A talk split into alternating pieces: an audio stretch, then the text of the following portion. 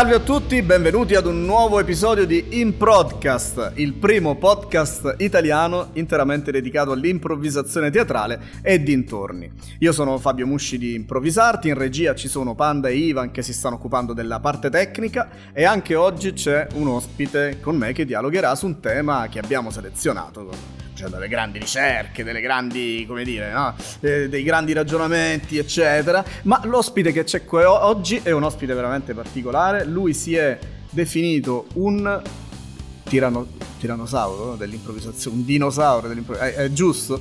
Andy Ferrari, benvenuto Andy. Ciao, ciao a tutti, ciao Fabio, ciao Panda e ciao Ivan e tutti coloro che stanno ascoltando questo fantastico podcast. Allora, perché, Grazie per... per il dinosauro, ci tenevo. E per, perché dinosauro intanto?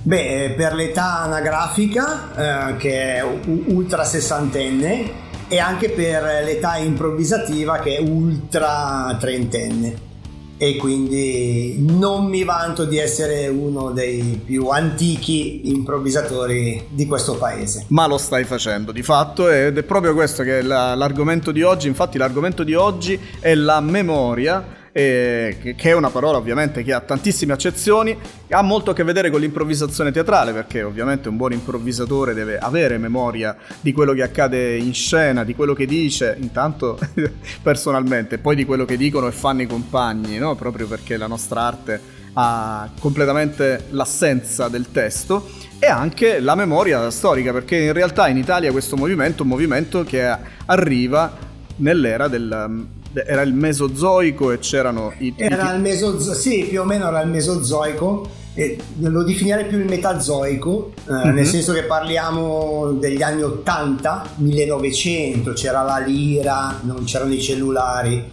e un sacco di altre cose, non c'era questo tipo di connessione che stiamo vivendo adesso e appunto tramite un signore senese che si chiama Francesco Burroni, che fortunatamente è ancora fra noi.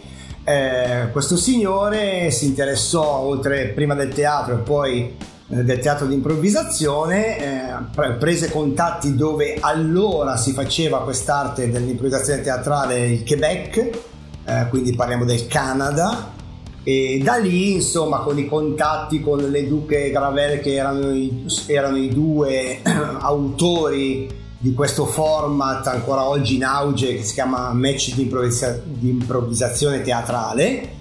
Eh, contatti con il Quebec, con la Francia, dalla Francia all'Italia, Siena, Firenze, Bologna, Milano, Torino, e nel corso degli anni esploso in tutta Italia e per arrivare fino a Lecce ormai comunque più di dieci anni fa eh? eh sì, sì, qui siamo... parliamo di antichità e di memoria ma ognuno sì. di noi ha il suo pezzo ha, le sue rughe infatti Lecce da 14 anni ormai eh, iniziano a essere tantini allora è interessante vedere come noi importiamo l'improvvisazione teatrale attraverso un format che è un format che sostanzialmente è divertente perché il match di improvvisazione teatrale è una sfida tra due squadre, un arbitro all'interno di una patenoire che è il campo da hockey sostanzialmente che i canadesi hanno come sport nazionale.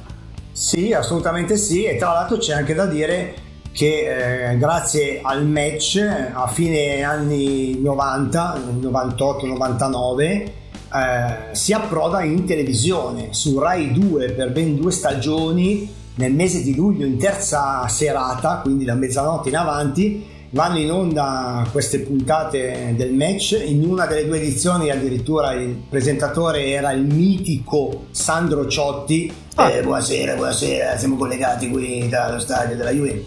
Eh, che presentò una delle due edizioni e lì diciamo l'improvvisazione che allora era solo riferita al match di improvvisazione poi è diventata anche qualcos'altro eh, esplose, esplose perché lo strumento televisivo, anche se adesso non siamo in televisione, è comunque potentissimo, così come la radio, e quindi nacquero un sacco di nuove associazioni, un sacco di città, eh, moltissimi contatti anche a livello di lavoro perché questo comunque è un lavoro, se non lo sapete si può vivere di improvvisazione teatrale yeah. o comunque di improvvisazione. E quindi questa cosa della televisione eh, fece da veramente veicolo trascinante come una locomotiva lanciata a mille all'ora e molte persone, anche qualcuna che ancora non faceva questo di mestiere ma si era avvicinata solo per hobby frequentando uno dei corsi in qualsiasi città d'Italia dove esiste l'improvvisazione, praticamente tutti i capoluoghi di tutte le regioni, quantomeno ai giorni nostri, e appunto tramutò quello che era un hobby in un vero e proprio mestiere, seguendo prima i corsi, poi seguendo prima eh, gli insegnanti, i docenti, per poi o lavorare nell'associazione stessa dove era nato o nata, oppure aprendo un'altra associazione. E va benissimo per quanto mi riguarda così. Più si espande il verbo e meglio è. Certo, e tra, la, e tra, l'altro vedremo con Sasà prova prova su Prime che cosa succederà come ricaduta sull'improvvisazione,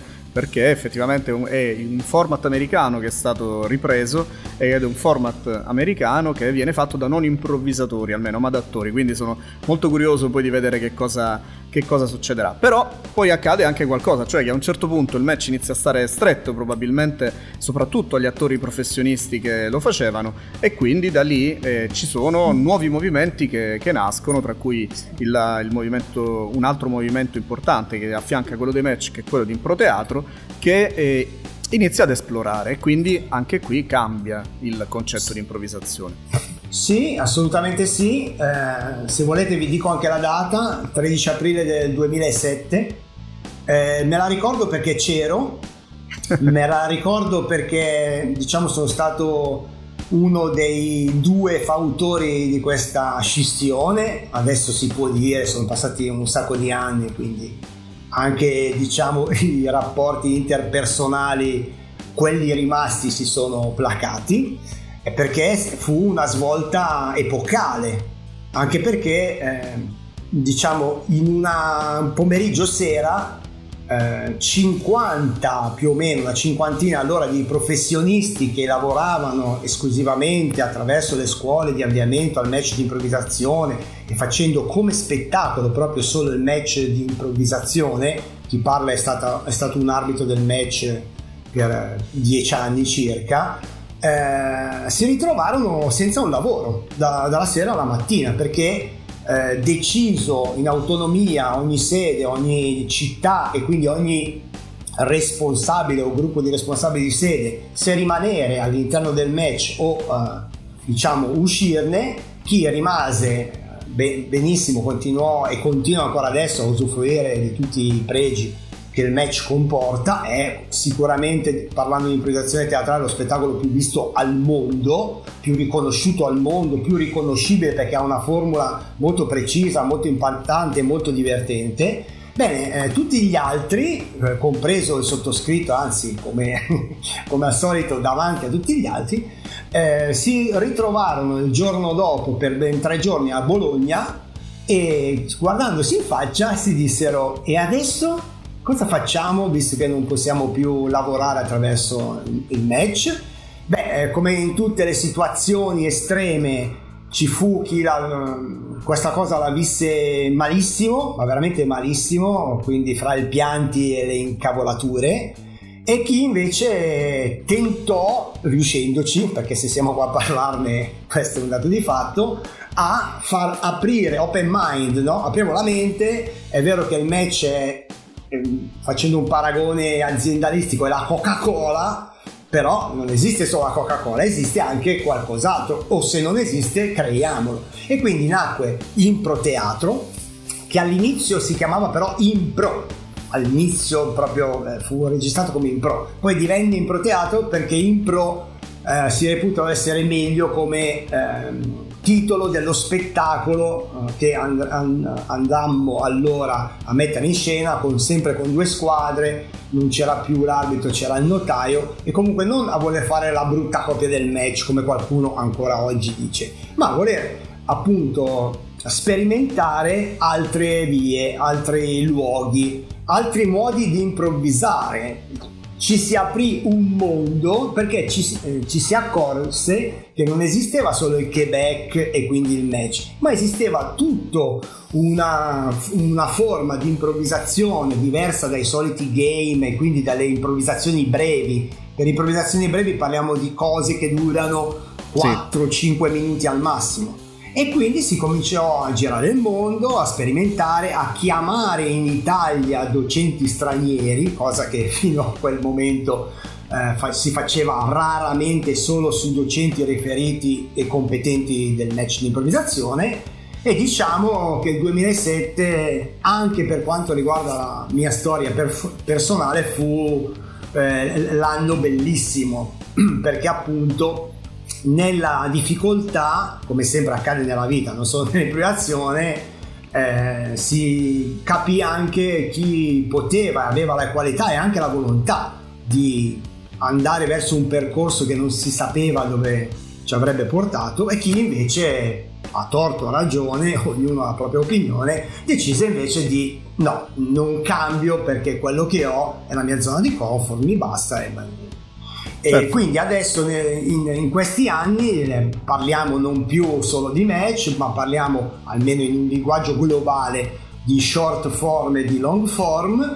Spettacoli di improvvisazione ne nascono veramente ogni giorno, c'è qualcuno, non solo in Italia, che in base magari a un esercizio, a un gioco, a un altro spettacolo che vado a vedere si fa un'idea diversa e crea. Crea vuol dire proprio mette in scena attraverso degli allenamenti, delle prove, anche dei fallimenti, che per noi è una parola meravigliosa, degli spettacoli sempre diversi che possono anche avere durate diverse e che come ogni cosa hanno anche risultati diversi. Quindi non è che poi l'improvvisazione teatrale è la panacea di tutti i mali e tutto viene benissimo e si vive benissimo eh, c'è questa qualità però del fatto di sperimentare ogni giorno, ogni ora, ogni minuto, ogni ah, sì. secondo. E, infa- e, infatti è proprio questo il dato interessante, no? che, che, in Italia, ma non solo, perché poi per chi ha la possibilità di girare l'Europa e il mondo, eh, ogni città quasi o insomma all'interno di ogni regione ci sono una o più compagnie di improvvisazione teatrale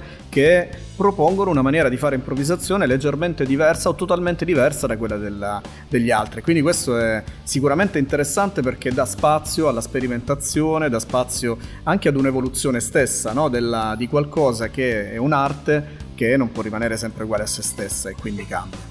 Assolutamente sì.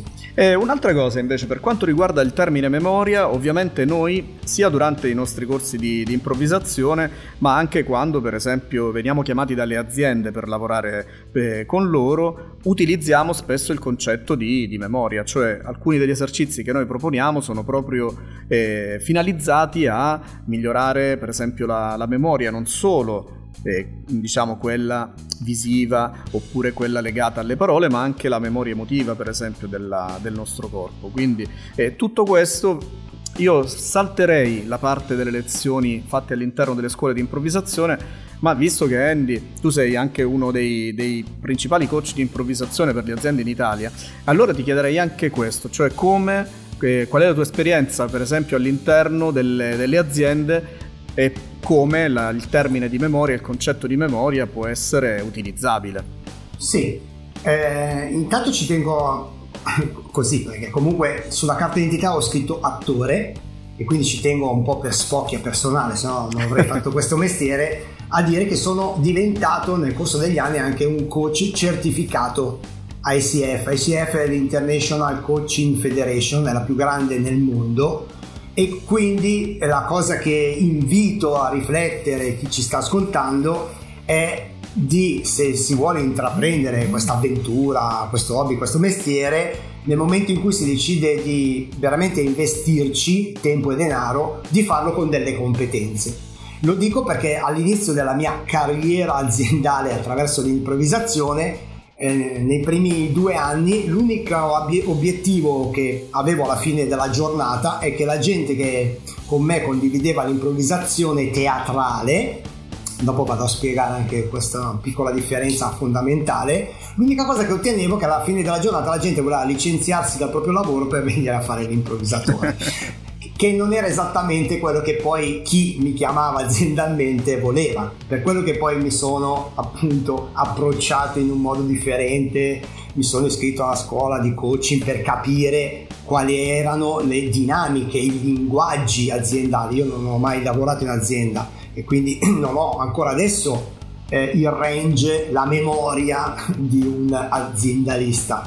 Quello che ho è però la memoria dell'improvvisazione, dell'improvvisatore che per quanto riguarda la declinazione nell'ambito aziendale ha una valenza assolutamente fondamentale perché attraverso i giochi eh, che io faccio fare in azienda, mai gli esercizi, sempre per la differenziazione fra le parole positive e meno positive che possiamo comunicare agli altri, appunto questi esercizi, beh, diciamo anche questa parola, eh, di memoria permettono al dipendente dell'azienda X, stiamo parlando di aziende multinazionali ma anche di aziende piccolissime con 4 o 5 dipendenti, eh, di percepire e acquisire un diverso grado di ascolto e quindi nel momento in cui mi ricordo attraverso la memoria uno delle cose che abbiamo condiviso durante la giornata, la mezza giornata, le due giornate di improvvisazione, posso andare a recuperare questo tipo di memoria, quindi questo tipo di comunicazione per metterla in pratica e migliorare eh, quelle che sono anche le mie capacità, oltre che comunicative, anche gli obiettivi. Io quando vado in azienda faccio questo, sempre questo esempio. Quando ho dovuto aprire la partita IVA, sono entrato da questo commercialista, figlio di commercialisti e padre di commercialisti a Milano e la prima cosa che ho notato è che sulla sua scrivania aveva una foto con lui con in mano una racchetta e dietro di lui aveva una foto sempre del famoso commercialista insieme a Roger Federer. Io quando ho cominciato a parlare, che dovevo, il mio concetto era guarda, devo aprire la partita IVA, faccio l'attore, eh, non, ho, ho, non, ho, una lira, perché c'è ancora le lire, vedi di farmi risparmiare il più possibile. Io non cominciai a parlare del io, io cominciai a, a parlare di tennis. Quindi era maggio, eh, era appena finito Wimbledon, io non sapevo neanche chi avesse giocato, vinto però la prima cosa che dissi, gli dissi, eh, ha visto eh, la finale di Wimbledon di domenica scorsa? Questo mise il mio interlocutore, cioè quello che è ancora il mio commercialista, eh, sono passati più di vent'anni, in una zona di comfort, lo, lo mise a suo agio e non per sotterfugio, eh, ma proprio per comunicazione attraverso le tecniche dell'improvvisazione arrivai a quello che era il mio obiettivo, cioè pagare il meno possibile il fantastico commercialista. E sicuramente quello che, hai detto è anche in pedagogia, no? l'apprendimento esperienziale che è quello che noi facciamo, eh, proponendo quasi sempre lezioni di natura pratica, eh, notiamo che ha un impatto molto forte in qualsiasi fascia d'età, quindi che, sia, che si tratti di lavoro aziendale, che si tratti di lavoro nelle scuole per esempio, o che si tratti di lavoro attoriale nella formazione delle nostre scuole, almeno quello di cui io mi rendo conto è che il contributo che diamo è un contributo che ha dei risultati molto più ampi spesso di quelli che i nostri utenti o i nostri studenti si aspettano. Quindi quello che accade con l'improvvisazione teatrale è provare un'esperienza tale eh, che nel giro di poco tempo, nelle aziende alcune volte si lavora anche per mezza giornata, no? eh, per solo sì. mezza giornata, iniziano a sbloccare una serie di meccanismi personali sia a livello eh, diciamo strettamente egoistico ma anche personali nei confronti degli altri quindi più relazionale. Eh, io ricordo alla fine di quasi ogni sessione fatta nelle aziende da, da me che c'è sempre stato un dipendente o un gruppo di dipendenti che si avvicina e mi dice ma io questa roba non l'ho mai fatta, ma ho scoperto cose dei miei colleghi che non sapevo, non immaginavo, ma abbiamo tantissimi punti in comune, ma sarà bellissimo domani tornare a lavorare anche assieme e così via, no? È, è chiaro che non è tutta rose e fiori, però eh, in quel momento, per esempio, io mi sono reso conto della potenza che, per esempio, l'improvvisazione può avere anche a livello interpersonale, no? Assolutamente sì eh, un concetto fondamentale sempre riferito alle aziende, sempre anche questo dovuto alla memoria e l'esperienza che il sottoscritto porta e tramanda, è il fatto nell'approccio, quindi quando l'azienda ti chiama, ti contatta, ti trova o per sentito dire o per i canali social che esistono, eh, da parte nostra, per, per, perlomeno da parte mia, ho imparato a levare dalla proposta la parola teatrale. Mm. Perché per un'azienda la, l'improvvisazione teatrale è molto più inconcettuale, pericolosa, eh, di, della sola improvvisazione. Quindi ti regalo, Fabio, se ancora non l'hai applicata questa cosa, eh, quantomeno in fase di presentazione, di esplorazione, ancora prima de- della presentazione, eh, io non dico più teatrale. Tanto poi comunque la tecnica è quella, cioè quello che vado a fare in azienda è la stessa medesima cosa, esercizio, gioco che faccio con gli allievi alla mhm. sera, ovunque io docenzi. Eh, ma è proprio un concetto anche qua mentale, no? Ed è un concetto mentale riferito alla parola teatrale teatro riferito alla memoria. Perché? Perché se a una persona che non si occupa di teatro tu dici la parola teatro teatrale, l'immagine, visto che viviamo di immagini nel nostro cervello, no? che viene in, me- in mente è proprio quella lì, oddio, devo salire su un palco, devo avere in mano un teschio, devo imparare qualcosa a memoria, la relazione dove è la memoria. E questo spaventa, a livello inconsapevole, eh? spaventa. Sì, sì, e quindi anche la, anche la, non comunicazione certe, per mm-hmm. certi versi, in certi casi, è assolutamente fondamentale. Sì, ne approfitto anche per dire una cosa sulle certificazioni che hai, che hai nominato prima, perché siccome molti improvvisatori ovviamente ci, ci ascoltano, eh, c'è anche una nuova certificazione che da qualche anno si può ottenere, che è la certificazione SNIT, cioè Scuola Nazionale Improvvisazione Teatrale. Bravissimo. È esattamente una certificazione ministeriale che Improteatro è riuscita ad ottenere eh, tramite un percorso molto lungo con l'Università del Salento e con il Ministero stesso, che certifica per la prima volta in Italia i docenti con una qualifica professionale e quindi questa è anche un'opportunità che magari chi vuole poi potrà andare ad approfondire su altri canali. Ma legandomi anche a questo, io volterei un po' pagina e passerei alla parte del cazzeggio, della memoria cazzeggio, perché eh, noi insieme, per esempio, non tutti lo sanno, ma abbiamo eh, organizzato per la prima volta insieme a Alessandra Villa l'Impro Festival, per esempio. Ma ti, ti, ti volevo chiedere, in termini di memoria, invece, sì. qual è, visto che tu sei un grande organizzatore, un grande attore, qual è memo- ciò che ti è rimasto più impresso nella memoria? Uno spettacolo, un workshop, eh, una, come dire, anche un'esperienza legata al palco o all'insegnamento dell'improvvisazione teatrale?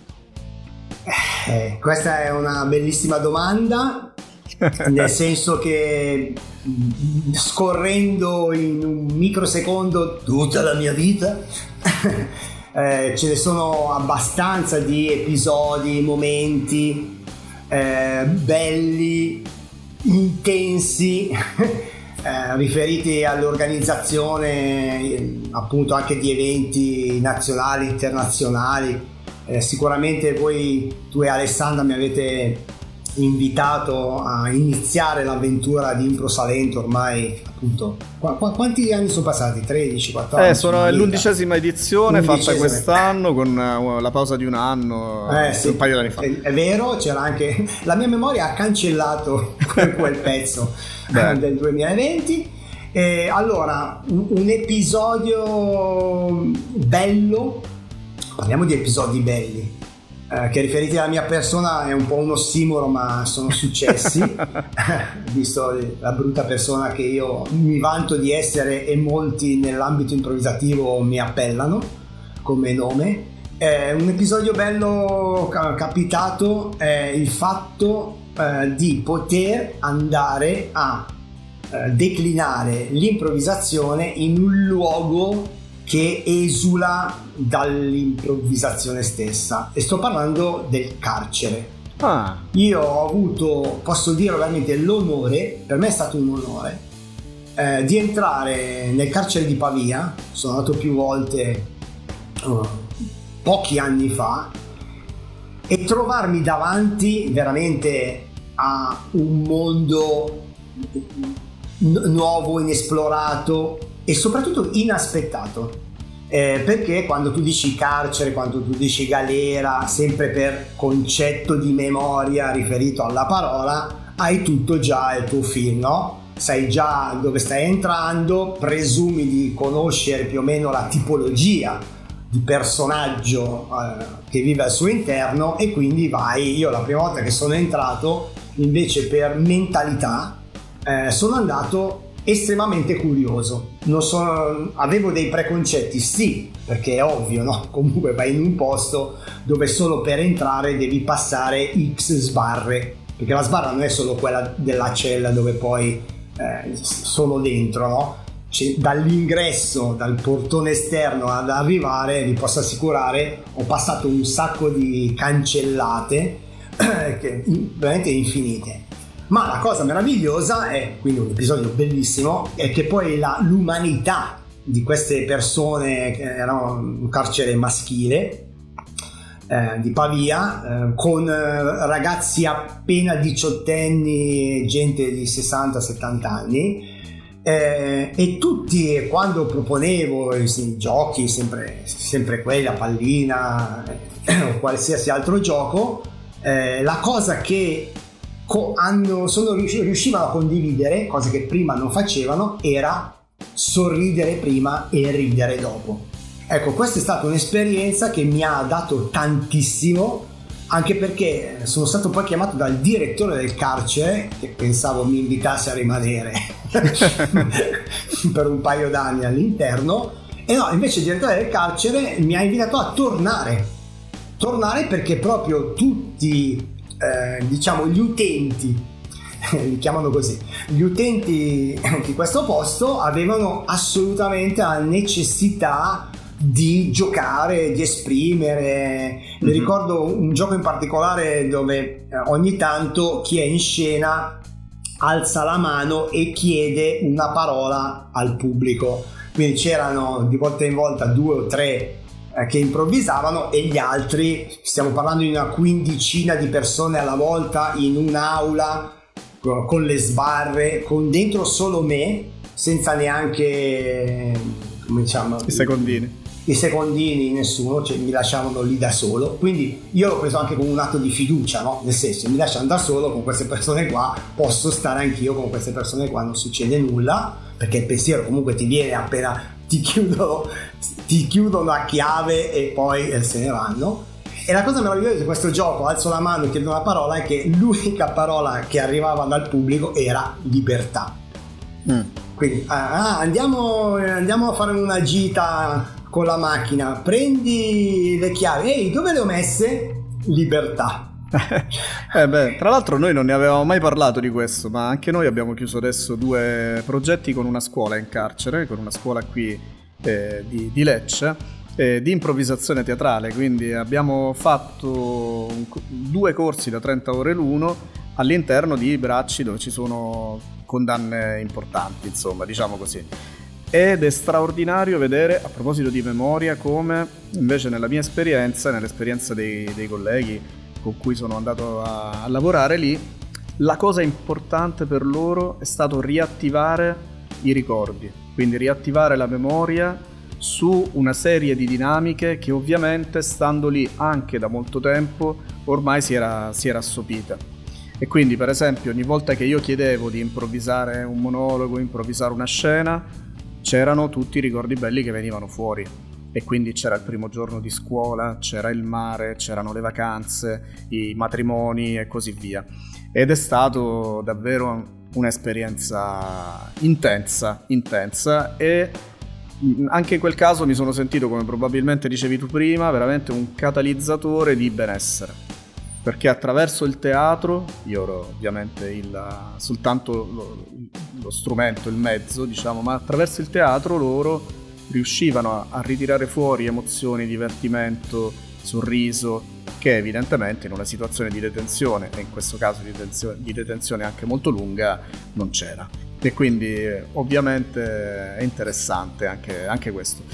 Sarebbe, sarebbe utile, anzi so anche di altri improvvisatori che hanno fatto questa esperienza in altre zone d'Italia, potrebbe essere utile certe volte anche confrontarsi no, su queste tematiche, vedere un po' quali possono essere le potenzialità dell'improvvisazione che man mano che faccio questo podcast man mano che incontro altri improvvisatori e capita di chiacchierare, vengono sempre fuori con, in maniera anche inaspettata, no? Vedi adesso. Eh, e questo è il bello dell'improvvisazione, che abbiamo fatto in tempi diversi la stessa cosa in due luoghi differenti e adesso siamo qua a condividere.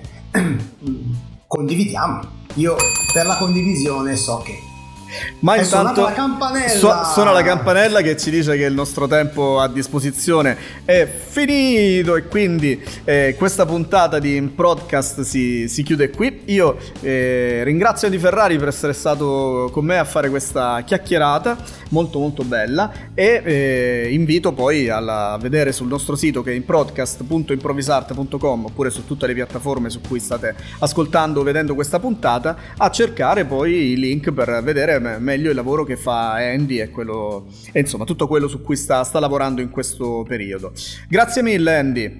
Io ringrazio Improvvisarte innanzitutto nella tua persona Fabio Musci, ringrazio Panda e Petrelli, le due P che ci hanno supportato in questa fantastica chiacchierata e anche se non si vede lui è Grunf, è il mio maiale con il quale quando c'è da diciamo tenere a bada gli allievi e gli alunni discoli, eh, lui funziona. Si fa sentire. Si fa sentire. Va Grazie bene. a tutti, buona vita, buona improvvisazione, mi raccomando. Se non sapete come fare nella vita, come dico sempre, improvvisate. Improvvisate. Ciao.